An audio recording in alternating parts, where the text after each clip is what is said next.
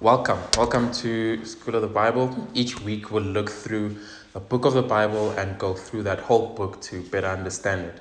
Right? Hopefully these overviews, so they're going to be overviews, you know, we can't like go into detail because you know, there's a lot of Bible and you could spend hours on just like a single verse. So these will be overviews and hopefully they'll help us in understanding scripture and equipping us for when we read scripture in our own time as private devotions or when we're trying to share the gospel with family, friends, etc., etc. So, in my opinion, many people are Bible illiterate, right? Even educated people, right? I count myself as one of those people. I used to be Bible literate, um, didn't know how to read the Bible despite my best intentions, uh, which is dangerous because if what the Bible has to say is true, um, then everyone should read it and understand it, right? Because what's contained in the scriptures have eternal consequences. So every week we'll do two two books, right? Uh, sometimes we'll spend uh, two sessions in one book. Like next week, we're to do Genesis alone because it's so big and there's so much in there. But most of the time we'll do two books. Sometimes we'll do four. Sometimes we'll do more than that. Um, so I encourage you guys to read ahead as much as you can try read through uh, a chapter, a few chapters, even if you don't quite understand everything. Maybe you could find questions or things that you can bring to the session, and then we all go through it. Um, yeah, uh, just a couple things need to clarify, point out. One, I'm not an expert. Sometimes I do know the answer, sometimes I don't. If you have a question that we cannot answer, then you know we can always go do some research and then come back and answer it. Secondly, if I'm not clear on something, um, or I'm assuming knowledge, right? Sometimes I assume you guys know something. Please stop me, ask me to repeat or clarify, um, especially because we will be linking ideas and themes as we go. So, like, if you're confused now, chances are you'll be confused later. So, please don't hesitate. Speak up, say, okay, not making sense. Uh, whatever it is, rather stop me and ask me to clarify. Thirdly, disagreement. Nobody has perfect theology, right? Which is kind of the point of this course as well. We're all kind of working towards uh, a deeper and truer knowledge of Scripture and who God is. Um, so I highly encourage dialogue, debate, even if you say, okay, I know you're wrong, I hold this position. Let everyone know because you might also be thinking someone is afraid to voice.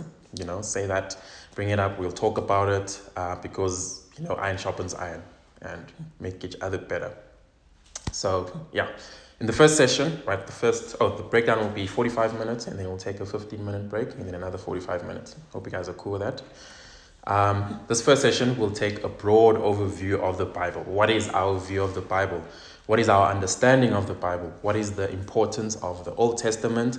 And why is it important to read it, right, the Old Testament, and study it because it is a neglected part of Scripture? Then we'll look at the breakdown of the Bible, right? Our Bible as we have it today. Um, um, and then we'll compare that, right, these Bibles that we have to the Jewish Bible, Orthodox Jew Bible, right? Um, and then in the second session, we'll look at the first 11 chapters of Genesis. So that's our agenda for tonight. Any questions? We good? Cool. So we'll start off with the question that I have for you guys, right? Um, how many books are there in the Bible?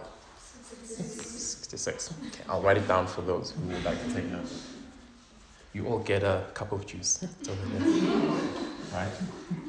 So we have 66 books. Um, how many in the Old Testament? 39. 39. You get biscuits. 39 Old Testament. New Testament, if you could have at maths. 27, right? So the Bible was written roughly over 1,200 years right, give or take, by over like 40, 45 men from all walks of life, right? It's really incredible.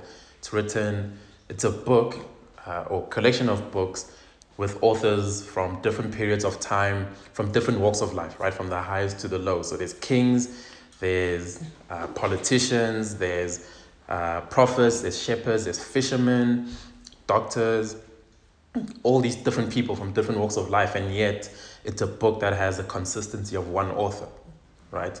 And that author is God, right? As Christians, we know that God is the author of creation. So, what does it mean to say that the Bible is written by God?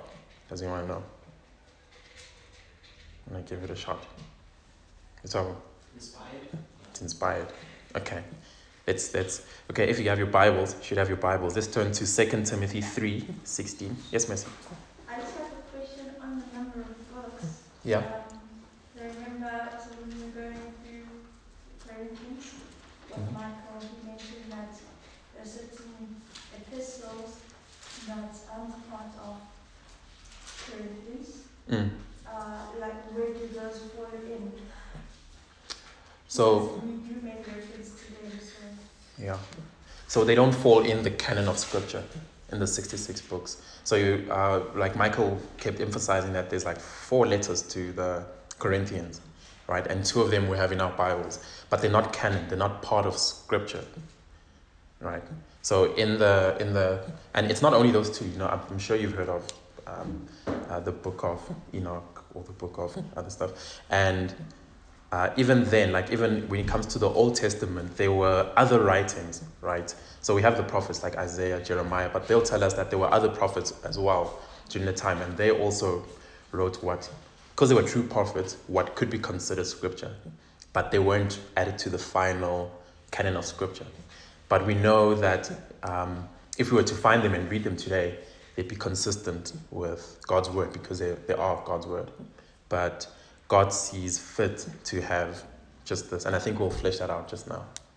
Yeah, does that answer your question? Okay. So I just go to 2 Timothy 3.16. Can anyone just read it quickly? Any volunteers? 3:16. 3.16. 2 Timothy 3.16. All scripture is given by inspiration of God and is profitable for doctrine, for reproof, for correction, for instruction in righteousness. Yeah. Okay. So, no, that's fine. That's fine. So, you guys heard that, right? Um, my version, I'm using the ESV. Is that the ESV? Um, It's not right. So my version ESV says all scripture is breathed out by God, right? So scripture is God breathed, right? Um, so first of all, guys, take a seat. So first of all, right, um, that scripture is God breathed. Um, this book is not like any other ever in the history of all time. It's a unique book, uh, the only one breathed out by God. Right? We have many books by many godly men, but none compared to Scripture because Scripture is the only one that's breathed out by God. Right? So saying that God wrote the Bible does not mean that he took a pen in hand, uh, grabbed some paper or parchments back in the day, and physically wrote the text of Scripture. His writing of Scripture was not a physical action on his part. So God's authorship was accomplished through the process of inspiration, right? Someone, as uh, Ishmael said, inspiration, right? Which which uh, uh, means that human writers wrote God's message. So inspiration refers to the fact that God divinely influenced the human authors of Scripture in such a way that what they wrote was the very word of God.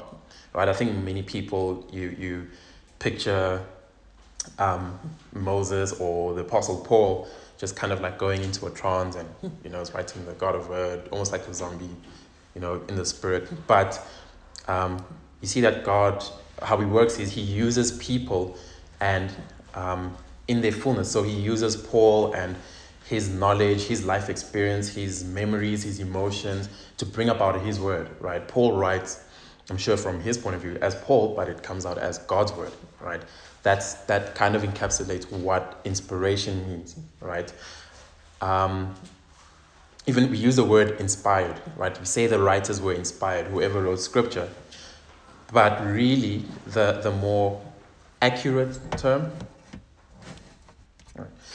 really, the more accurate term is expired, right? So the word expired, if you look at X, it means out, and then uh, root word is spirare, which mean, which means breathe, right? It's breathed out, right? That kind of used to be the translation back in the day. So the word of God is breathed out.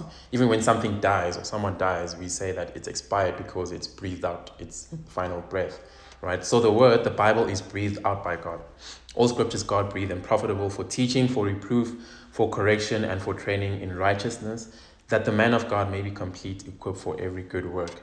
So 2 Peter 1, verse 21 says, For no prophecy was ever produced by the will of man, but men spoke from God as they were carried along by the Holy Spirit. See, that's inspiration. So essentially, it's accurate to say that inspired men of God wrote the Bible, right? The doctrine of inspiration uh, uh, of Scripture, essentially, that God superintended the human authors of the Bible so that their individual styles were preserved, but the end result was precisely what God wanted, right?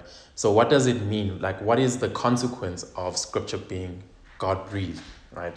So there's a few things that we need to keep in mind and kind of have to accept when it comes to scripture, right? Um, first one is, I'm sure you've seen this word, inerrancy. Right? Which is to say that there are no errors with scripture, right? It is without error in the original manuscript. So a manuscript was uh, the, were the original copies of the Bible. Um, we say that they, that those manuscripts, those original copies, are without error.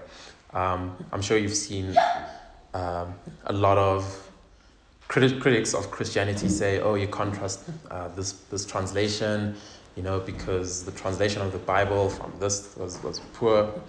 Um, and I think many people in their mind they think, okay, um, the Bible was translated into Greek and then it was translated into Latin, then it was translated into English. No, when we translate the Bible, we always translate from the original, from the manuscript, right, regardless of any um, language. So if there are errors, then the errors will be in the translation. But even in those errors, like they're very small, they're very tiny details, like you missed out a comma or a dot, or here it says him, where in this copy it says them, you know. So the errors that we do find, right, we pick them up through what's called textual criticism. And textual criticism is where we take a whole lot of manuscripts um, and you put them all together and you can kind of work backwards. And it's amazing because through textual criticism, you can actually see what the original Bible said, right? You can actually see, okay, these people who had these scripts, they made the mistake here. They made this error here. They made this, this mistake here. You can actually trace the original uh, scripture through textual criticism, right? Um, so we can have confidence in the scriptures that we have, that it is indeed God's word. Because some people worry, like, is this really the Bible in my hands? Is this really God's word? Right? So, second thing is scripture is for life and godliness. Right? That's what Second Timothy told us just now. Scripture is sufficient for life and godliness, which is very important because scripture never claims that it'll be the only book you'll ever need. Right? Um, but it is the only book you will ever need for what? For life and godliness. Um, some of you are students here. Uh, please don't throw away your math textbook, right? Your Bible will not help you when it comes to group theory or complex analysis, right? So the Bible is not a math textbook, but where it talks about math, it is true, right? Where it touches on biology or science or history or philosophy, it is true. Some people will say that the message of scripture is, is true, but there are some facts or some things that are wrong here and there, right? People will say it was written in a pre scientific era, you know, so the people back then, oh, they didn't really understand history or biology or X, Y, Z, right? The problem with that is it means that scripture is in fact errant, right? It means that there are mistakes. God made mistakes. And can we really trust a God who doesn't know his geography or his history or his maths or science, right? If God can't get the dates right, then how can I trust God with the eternal state of my life and my soul, right? If he can't even get maths right, then why should I have confidence in him? So, if there are seeming contradictions between science and God, what are the possible explanations? Either the science is wrong or we are misunderstanding the interpretation of scripture, right? We're probably misinterpreting it, or science is wrong, right? But do we ever say that the Bible is wrong? Thing is, it's not, right? So, another thing that's important is scripture is our ultimate authority, right? Scripture is our ultimate authority, and scripture is self authenticating if it's our ultimate authority, can we say, can we authenticate it or can we say that it's true based off anything outside of it? Right? Can we use science to authenticate scripture? And what do you guys think? No, we can't, right? And the reason why we can't do that is because if you authenticate scripture by something outside of it, then that becomes your ultimate authority, right? Because if we're like, okay, science says the Bible is true, and if the science says it's not, then what do we do? We've made science the ultimate authority.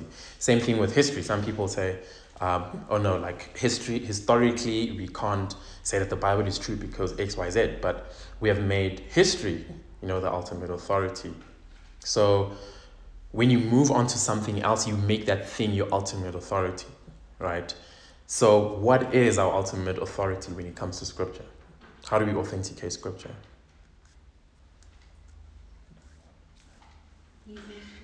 Using scripture, 100%, right?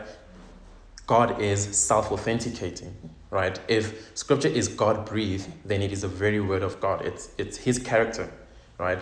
So, who are we as human beings to be like, okay, you are God, right? Who does God have to prove himself to, right? Scripture is true because scripture says it's true, right?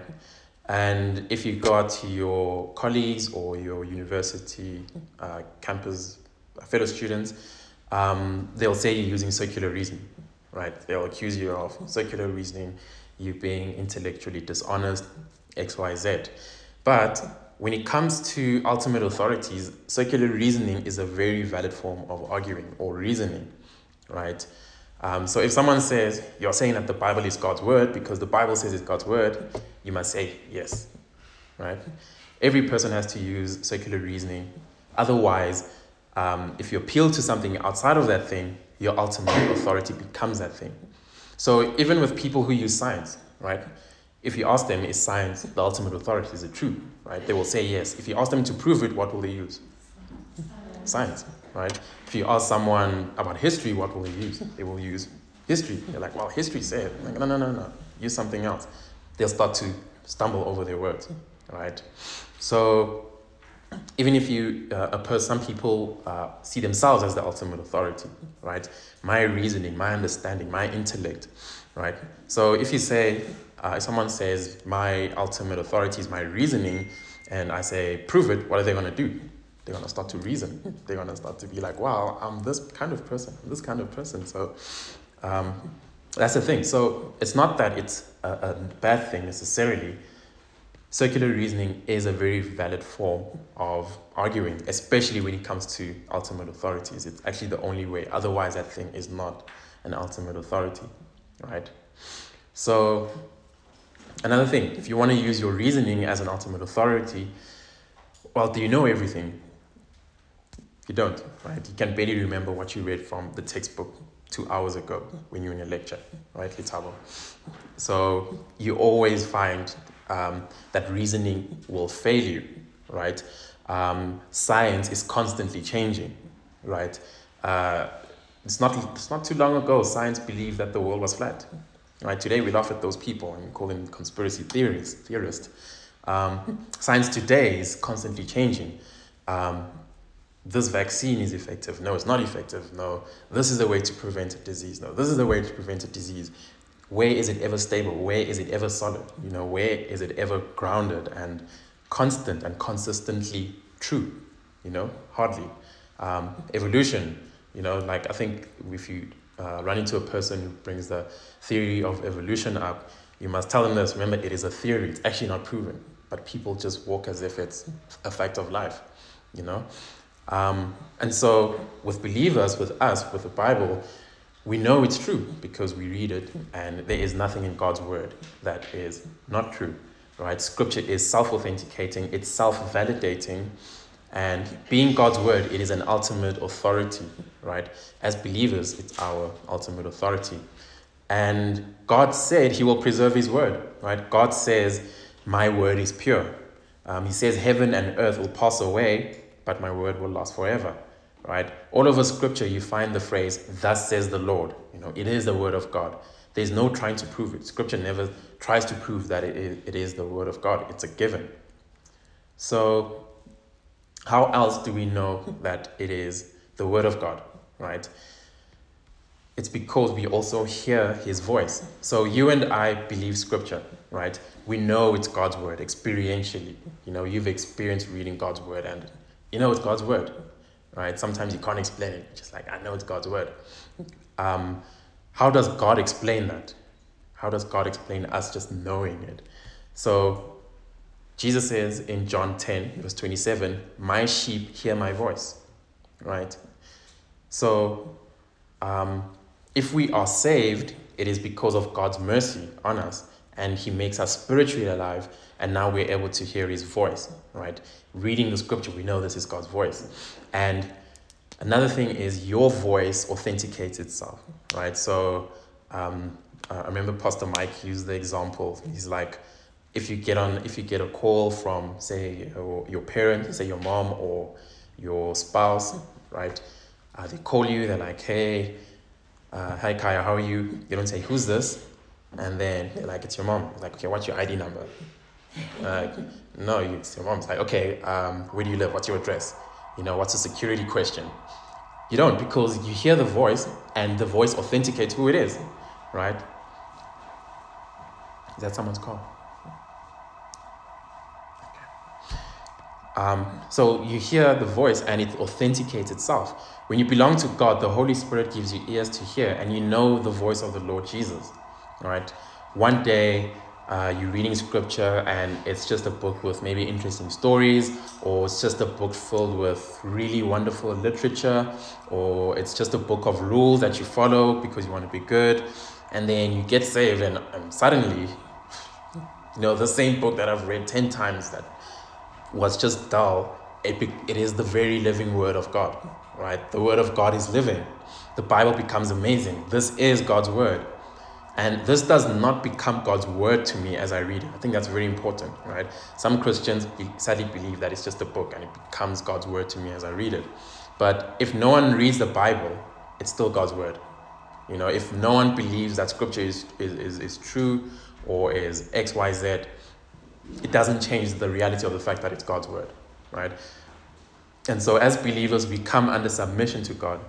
Uh, we submit to His word because He is our authority. Scripture is our authority, even when we don't understand, right, which is oftentimes in Scripture.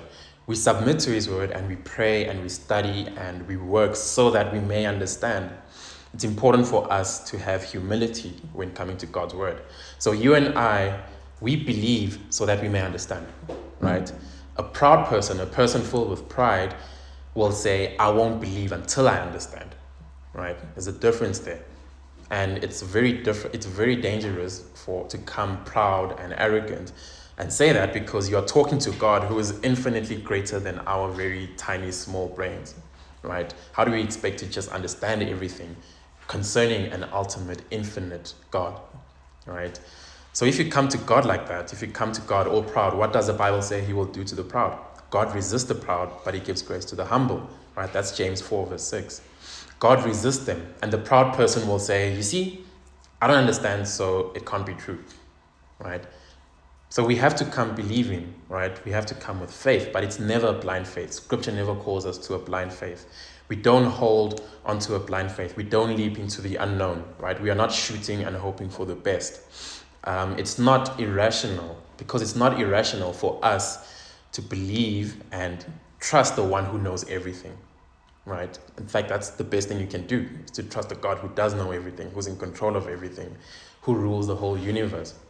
So we come in submission and say lord i don't understand this. I don't understand the trinity. I don't understand your design for men and women in the world. Uh, i don't understand um, how, how exactly Christ takes away my sin, but I submit because that's what your word teaches, right?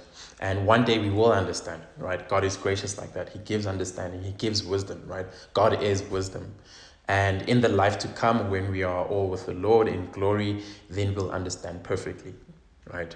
So that is our view of Scripture, and it's vital for, for you and I as believers, especially when it comes to important things in life, right? Everything uh, everyone will say, especially like nominal Christians, yes, I believe in the word of God. This is God's word. Um, um, Jesus is Lord. But that's really proven in how we live, right? When it comes to issues where scripture confronts your life and affects how you behave, how you use your time, how you use your body, um, that's where it really counts. That's where we see if Jesus is really the Lord of your life or if you want to be your own God. All right, how you react to what God says in His Word concerning your life is what matters. Will you obey or do you want to be your own ultimate authority? All right, so as believers, that's how we should come to the Word of God. Any questions there? Questions, comments?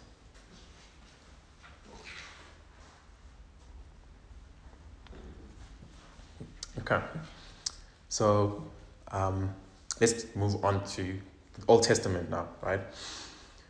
The Old Testament, I think most of us would agree, is like mostly neglected in churches today.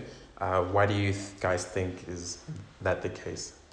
Are there any reasons why you think people just don't care about the Old Testament? Oh, sorry, uh, question. Sure, go ahead. This kind of, so, uh, when did God stop uh, inspiring? When did he start? Uh, stop. Stop. Um, My Bible is complete. I'm not going to inspire any word of mine. So I'd say with the apostles. Um, um, so okay, there's the Old Testament, right? And then after the Old Testament comes the New Testament, and New Testament written by the apostles, right? Paul. Uh, you know the names, um, all those guys. Um, it was written by them. So I think uh, after them, then scripture, the canon of scripture was closed, or God's God's inspiring of scripture was was closed. So I think then I think there's a specific date. I just can't think of it in my mind right now. Um, but yeah, but in the, when we get to the New Testament, then we'll discuss that as well. Yeah. Any- Yes. Oh, no, it's a lot of Christians to like. Oh, the the church Old Testament question. Yeah. Yeah. Go ahead. So I think um, a lot of people struggle to see how Christ fits into um, the context of the Old Testament. They feel like what happened in the Old Testament is sort of like one thing, and then that was like done, erased, and then Christ came in the New Testament, and then it was a different thing. So they don't really see the connection between um, the Old Testament and New Testament. So they treat it as two separate things that don't really have um, like a continuous line of action. Okay. What do you guys think about that? Do you agree? Want to add on to that?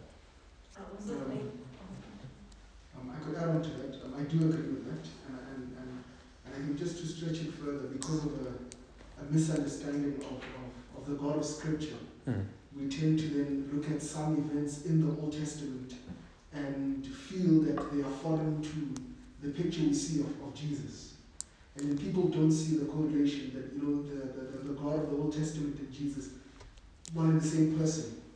You know, and um, what people would then do is say, you know what, I'm not comfortable with the God of the Old Testament because of some of the things that I see in the Old Testament, and I'd rather stay in the New Testament with this loving, caring Jesus, not realizing that the very New Testament talks of a Jesus who's coming with wrath and you know who's going to come with great vengeance. So they want to disassociate themselves with the God of, of justice, of vengeance, the God of, of righteousness, and only stick to the God of love mercy and, and, and, and, and you know Hmm. and, and, and, and, grace, not realizing that this is all talking about one God and all those attributes add to the nature of who God is. So there's that fear of, of, of, of wanting. In fact, it's not even fear. I feel like it's, it's, it's, it's like for some people, it's deliberate, where they look at certain qualities of God and do not want to address them. They do not want to acknowledge those qualities of who Mm. God is. And would rather just focus on two or three qualities that they will spend time and again preaching about, and they completely ignore versions and, and, and, and, and you know, um, um, um, um, in certain uh, chapters of scripture because they touch on topics that make them uncomfortable. Yeah. Yeah, I I agree with that. And like I was just thinking, as you're saying that, it's, it's kind of ironic. And I think we'll see that as we go, how we, we stress that, you know, New Testament, God is loving, patient, full of grace. Um, Old Testament is like, op- it's actually the opposite. Like you'll find that God is way more gracious and loving in the Old Testament. But as we go, we, we will see that, right? But I think just like from those two answers, we can see that we can't ignore the Old Testament, right? If you break down the Bible, which is the bigger portion, like Old Testament, right? Uh, Old Testament is significantly larger. It's almost two thirds of your entire Bible. It's a huge section. So if we dismiss it, uh, we're ignoring like a huge part of God's word, right? God doesn't waste words. You know, He never gave us uh, a single verse in in vain, right? Um, so every dot of scripture is important. It's relevant. It's His wisdom, um, and in His wisdom, He got, God gave us an account of the Old Covenant, right, the Old Testament, and the New to us for life and godliness, right? So just quickly breakdown of the Old Testament, right? So when we started 37, I mean 39 in the Old Testament, um, 29, 27 in the New. Do you guys know how this is broken up specifically? I'm investing in a proper one. So we have our Old Testament, right? And we have the first five books. And does anyone know what the first five books are called? So, wait, what? Did someone say Genesis? yeah, well, Genesis is there. So, so yeah, there's two words. Okay, we'll go to Pentateuch for now, right? Pentateuch, right? Pent means five, right? Uh, tuch means, I think it means scrolls, so five scrolls. And um, so what books are those? Genesis, Exodus, Leviticus, Numbers, Deuteronomy. Okay, I heard all five there. Um, and who wrote the first five books? Moses. Moses. Cool. And then the next 12 books are called the historical books. These are the historical books. Can you guys name some of them? Everyone knows the first five, but this is where we get to see who really knows the Bible. Sorry? First and second Kings, first and second Okay, yeah, all the first and second are the historical books. And the end Esther.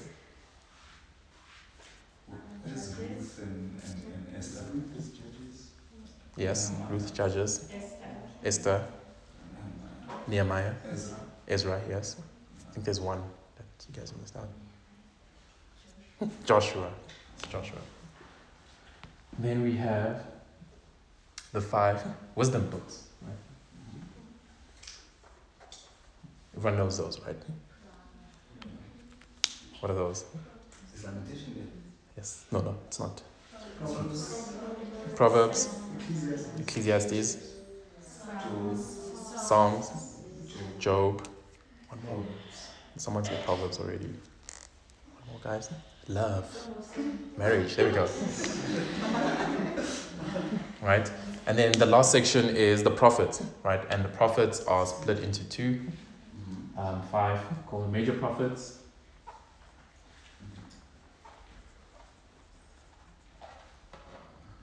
And then 12 minor prophets.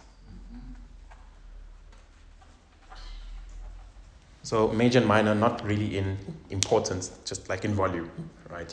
So five major prophets: Jeremiah, Isaiah, Ezekiel,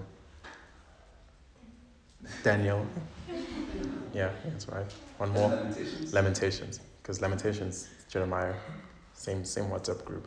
Okay, and now let's see who are the real Christians, the 12, the 12 minor prophets. Hosea, Sorry, Hosea. Zephaniah, hmm uh, Habakkuk, hmm Nahum, Joel, yes. Nahum, yeah. um, Malachi, Malachi. Zechariah, I, I feel like some of you guys are making these up. okay, Zephaniah. Because I'm just here, na na na na na na. um, Micah, Micah, yes. Okay, I'll assume you've heard. I've heard everything. So, yeah. So if you were to pick up, uh, this is the breakdown of the Old Testament, right? If you were to pick up a Hebrew Bible or Jewish Bible, um, which is just the Christian Old Testament, so our Old Testament is the entire Bible for the Jewish people, right? You'll see that they have. Does anyone know how many books they have? So they have twenty-four books, right? Where we have 39, they have 24, right? Does anyone know why? Yeah, so they combine a lot of the books. So they don't have first, second Kings, they just have Kings, they just have Chronicles. And I think even Nehemiah and Ezra are like put into one book. So they do a lot of uh, combining. Content is 100% the same, right? Um, the Jews divide their Bible differently. Um, we have five sections, they have three, right? So um, the first book is called the Torah, right? And the Torah is same here, right?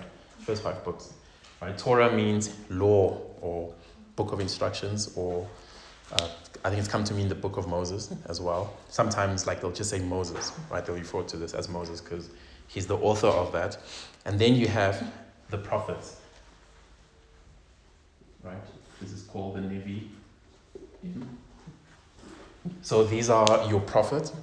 Um, but what they do is they have in the prophets they have also all of the prophets here, but there's also some of the historical books in there, right? Who they call the former prophets. I think what they say is if the author was a prophet, then we'll count them as um, part of the prophets there. So you'll see some of the historical books in that category.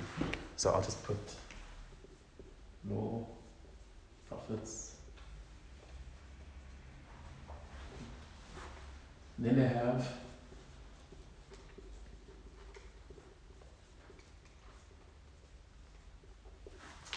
Then they have the Ketuvim, right, which is the writing, so wisdom literature. And, and also some of the historical books are found there, right? And then from this, right, they take each uh, starting letter to form the Tanakh. Right, so Tanakh is kind of take each letter from there and then they put it together and they're like the Tanakh and they refer, that's what they call their Bible um, their scriptures, right? Um, oh yeah, and the, the major component here is the Psalms. So sometimes they call that the Psalms because the Psalms are a huge volume. so they, re, they use Psalms to refer to Ketuvim, right? So when Jesus came, which Bible did he use? He used the Old Testament, right? All the apostles, Christ, they were preaching from the Old Testament. Um, the passage we read in 2 Timothy 3.16, right? When it says all scripture is God-breathed, the word for scripture there is actually a term used for the Old Testament, right? So that's what Paul is talking about there. He's saying the Old Testament. He's saying all of the Old Testament is given by God and is profitable, right? It says in that, in that verse. It's profitable for us. So you and I dismiss the Old Testament at our own peril because it's in the New Testament where we're told that the Old Testament is profitable for us. So one of the, the aims, right, as we go through this course, is we'll be going through many themes, right, many uh, themes that we see in scripture as we go through each book. The biggest one that I want us to see is that the Lord Jesus is primary, right? Jesus is central in all of the books of the Bible, especially in the Old Testament. You'll find that the Old Testament has so much to say about Jesus. Many churches either don't preach from the Old Testament because they say it's in the name, it's old, right? We're in the New Testament, we're in the New Covenant, the New Times. Um, or they'll say that uh, the Gospels is, is all we need because that's, that's where we see Jesus, you know, in the flesh, walking and everything. Um, some, some Christians and pastors and churches say we want to preach about Jesus because we only see him in the New Testament, so let's just stay there, right? We will visit the Old Testament every now and then for Jeremiah 29 11, right? Or Psalm 23, one of those two. Other churches teach that uh, they do teach through the Old Testament, right? But they never get to Christ. They never get to Jesus, right? So it's like the account of David and Goliath is about defeating your enemies and you know strength, and you can conquer or whatever, you know. Um, um, there's many examples like that that you can think of in the Old Testament, right?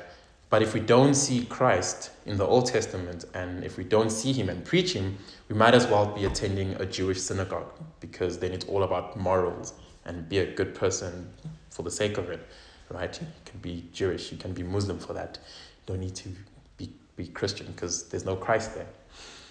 And this is not a case of wanting to make the Old Testament about Jesus because it's the spiritual thing to do, right? Jesus himself said the whole Old Testament is about him. So uh, let's turn to Jude 1, verse, or there's only one chapter. So go to Jude, verse 5. Right? Jude, verse 5 says, Now I want to remind you, although you once fully knew it, that Jesus, who saved the people out of the land of Egypt, afterward destroyed those who did not believe. Right? So, what is Jude talking about there? Right? People out of Egypt. What is that referring to? It's Exodus. Right? It's referring to the Exodus, that second book of our Old Testament. Right? Um, so, who saved the Israelites and led them out of slavery, out of Egypt, according to Jude? It was Jesus. Right? Who killed the people in the wilderness after that? Right? So, even then, let's turn to Luke 24. So, Luke chapter 24.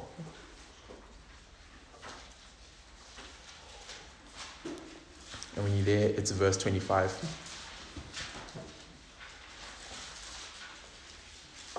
Right, 25, um, Luke 24, verse 25 says, And he said to them, O foolish ones, and slow of heart to believe all that the prophets have spoken, was it not necessary that the Christ should suffer these things and enter into his glory? And beginning with Moses and all the prophets, he interpreted to them in all the scriptures the things concerning himself. So, um, the context around that passage is uh, Jesus is uh, he's resurrected, right? He's, he's been resurrected, and you know some of the apostles don't know it yet. Some of the disciples don't know it yet. Some are still like sad and whatever. And then they hear the news and they like you know scrambling. And they come to him and they're like, "Oh wow, you're actually alive!" And what does he say? He's like, "You idiots! You know, didn't you read your your Bible? Didn't you read your Old Testament? Right? Moses and the prophets, right? So it's talking about Mora, uh, sorry, Torah, right, and the prophets. Right? That's what he's referring to there. It says Moses and the prophets. Um, they speak of me, right? They said this would happen, so why are you shocked? You know, why are you shocked that I'm resurrected? It was clearly seen in the Old Testament that what had happened to me was always going to happen, right? So Moses and all the prophets refers to uh, the entire Old Testament, um, and Jesus explains to them um, not only how, not only the explicit prophecies about the Messiah, right, but also the historical patterns of God's activity again and again throughout the Old Testament and how that pointed forward to Jesus himself. Right? If you go down to verse 44 there, verse 44 says, Then he said to them, These are my words that I spoke to you while I was still with you, that everything written about me in the law of Moses and the prophets and the Psalms must be fulfilled. So you see how it's talking about all three of these characters. I'm sorry, all three of these places. Um, categories, that's the word. So all of all of the Old Testament, all of Scripture points to Christ, right? So in descri- in in looking at the Old Testament, right, how we are gonna better understand and see Christ is we will use the terms shadow and type, right? So we will use. Hope you guys can see behind me. Shadows. Types, right? Um, a type or a shadow is a thing or a person that is fulfilled in Jesus Christ, right? There are many uh, types in Scripture. We will see as we go along. And uh, basically, what the best way to explain it is with the shadow, right? If you see someone's shadow but you don't see them, you know, the shadow represents something of them, right? But it's not the full reality, it's not the actual person. So um, I'm standing and I can see uh, a shadow there, I can see that it's a person, can see that their arms are quite long, I can see maybe they have an afro or they've got a beard or whatever it is, but you can't really make out the full reality, right? Same thing with the Old Testament. You see types and shadows. It's not the full thing. It's kind of pointing to an ultimate reality, right? We know by virtue of a shadow that there's the actual person, right? And so all through all the Old Testament, you see shadows and types until we get to the ultimate fulfillment, Christ, right? He's the fulfillment of Scripture. He's the fulfillment of everything, right? And it's the reason why there's such an emphasis on New Covenant and Old Covenant when we get to the New Testament. Because in, in the book of Galatians, right, the Apostle Paul is very angry at the Jews. Um, the Jews would become Christians and they're Christians now, and slowly and surely they start drifting back into their Jewish ways, right? They start uh, bringing up the circumcision. We want to be circumcised. We want to have sacrifices. They're trying to bring back the old covenant practices, right? And Paul is angry at them. He's mad at them. He's like, "What's wrong with you? Why are you going back to the shadow when you have the real over here?" You know. And um, uh, another example that I, I like, I got it from Mike. So if you have a problem with these examples, you know, take it up with Pastor Mike. Um, but he, he used an example of say you are engaged, right? You have a fiance, and um, you're gonna get married soon. So you obviously you're excited. You know, this person's gonna be my wife or my husband. So in the meantime, when I go to bed, I have a picture of them by the bedside. You know, can't wait, babes. And um, finally, you know, you get married. Now you guys kind of enjoy each other. You know, you have um, the full union. You you one flesh, everything. And then your now spouse comes up and like it's time to go to bed, and you're like, "It's all right, babe. I've got your picture here. You know, you can sleep in that room." Be like, why? You know, you have the fullness, you have the reality here. Here's your actual spouse, but you're content with the picture of him, right? And I think the ridiculousness of that example highlights the ridiculousness of going back to the old covenant, going back to the types and shadows. When you have Christ, you have the fullness of him, right? So the point of types and shadows um, is that they give us a clearer and better reality and understanding of who Christ is. Any questions there?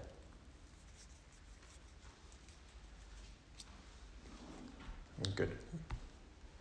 Okay. Okay, we're gonna break just now, but before we do that, one very last, uh, very important thing that we need to, we need in being able to understand, you know, the Bible correctly interpret it, is that we need to learn how to read it in context, and we need to learn about certain literary forms and criticisms, right? One of the first things that's important when coming to a book of the Bible is genre.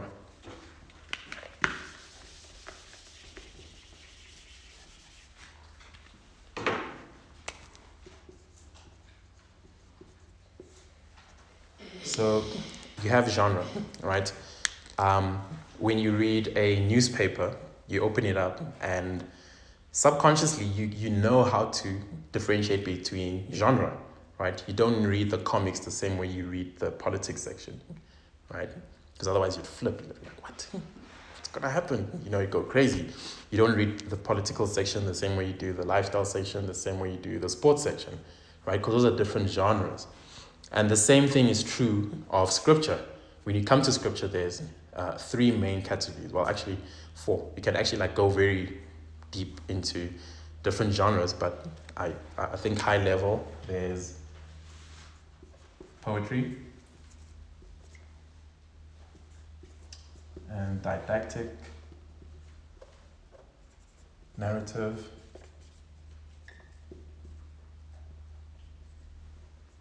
and apocalyptic.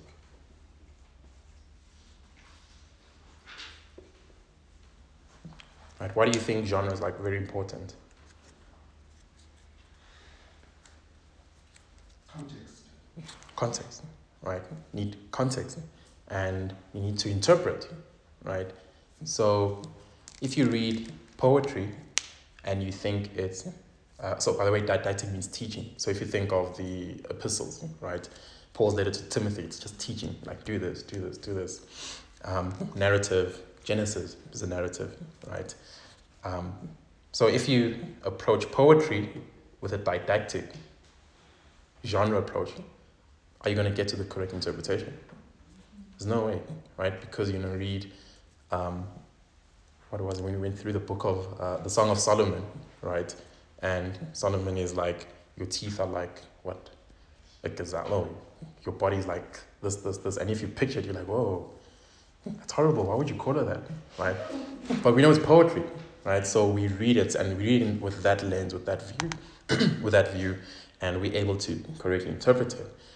Similarly, if you come to narrative and you think you approach it as if it's didactic, what's going to happen then, right? You read, for example, uh, a, a lot in scripture when, when people repented, what do they do? They put on sackcloth and they throw ashes on themselves, right? That's a narrative. That's telling us how people repented, right? If you feel repentant, you don't need to change your clothes and burn something, get the ashes, throw them over yourself, right? Scripture does not teach us that, right? So the point of that is you have to establish or understand the genre, right, as a very basic principle, right? Know what kind of book you're reading so that you know how to understand what is being said. So, genre analysis. Secondly, audience, right? Um, so we have genre and then we have audience. Right? And when it comes to audience, we ask who, why, and when. Right? And first of all, is the Bible written to us? It's not, right? Genesis wasn't written to us, right? It's it's Paul's letter to the Corinthians, not Paul's letter to the Corinthians and me, right? It's writing specifically to the Corinthians. So we must always keep in mind that the Bible is written to us, and sorry, written for us and not to us, right? It's written for us, not to us. Um, I think many people they like to. There's like a sentimental Christianity, you know, like oh, God is speaking directly to me. Um, you know, like you read, you'll read Jeremiah 29 11 and you'll be like, yeah, he's writing to me because this is exactly my life situation and it applies, right? But no, he's writing that to the Israelites. What you do is you can see the principles in that, be like, okay, God here is telling these people that they don't need to worry because He's God, He's in control, right? And the way I will apply that in my life is I know now that God is in control, He's in charge. I don't need to worry, right? So need to be careful when it comes to that as well, right? Because taking verses out of context leads to all kinds of error and misunderstanding, right? A very simple one that I can use to illustrate that is the book of Acts, right? The book of Acts is a narrative book, right? And that people don't acknowledge that has led to so many destructive things in the church because now we're practicing things because we see them in Acts, but Acts never told us that we should do this, right? It's just telling us what had happened.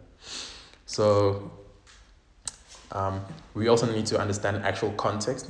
So when you have context, um, um, you you have um, historical context, right? What was happening at the time? So know with Genesis, there was uh, uh, the, the Egyptians, sorry, the Israelites were led out of Egypt. Um, they were enslaved for 400 years. This is the context, this is the background, right? Um, there's also immediate context. So as you're reading the passage, right?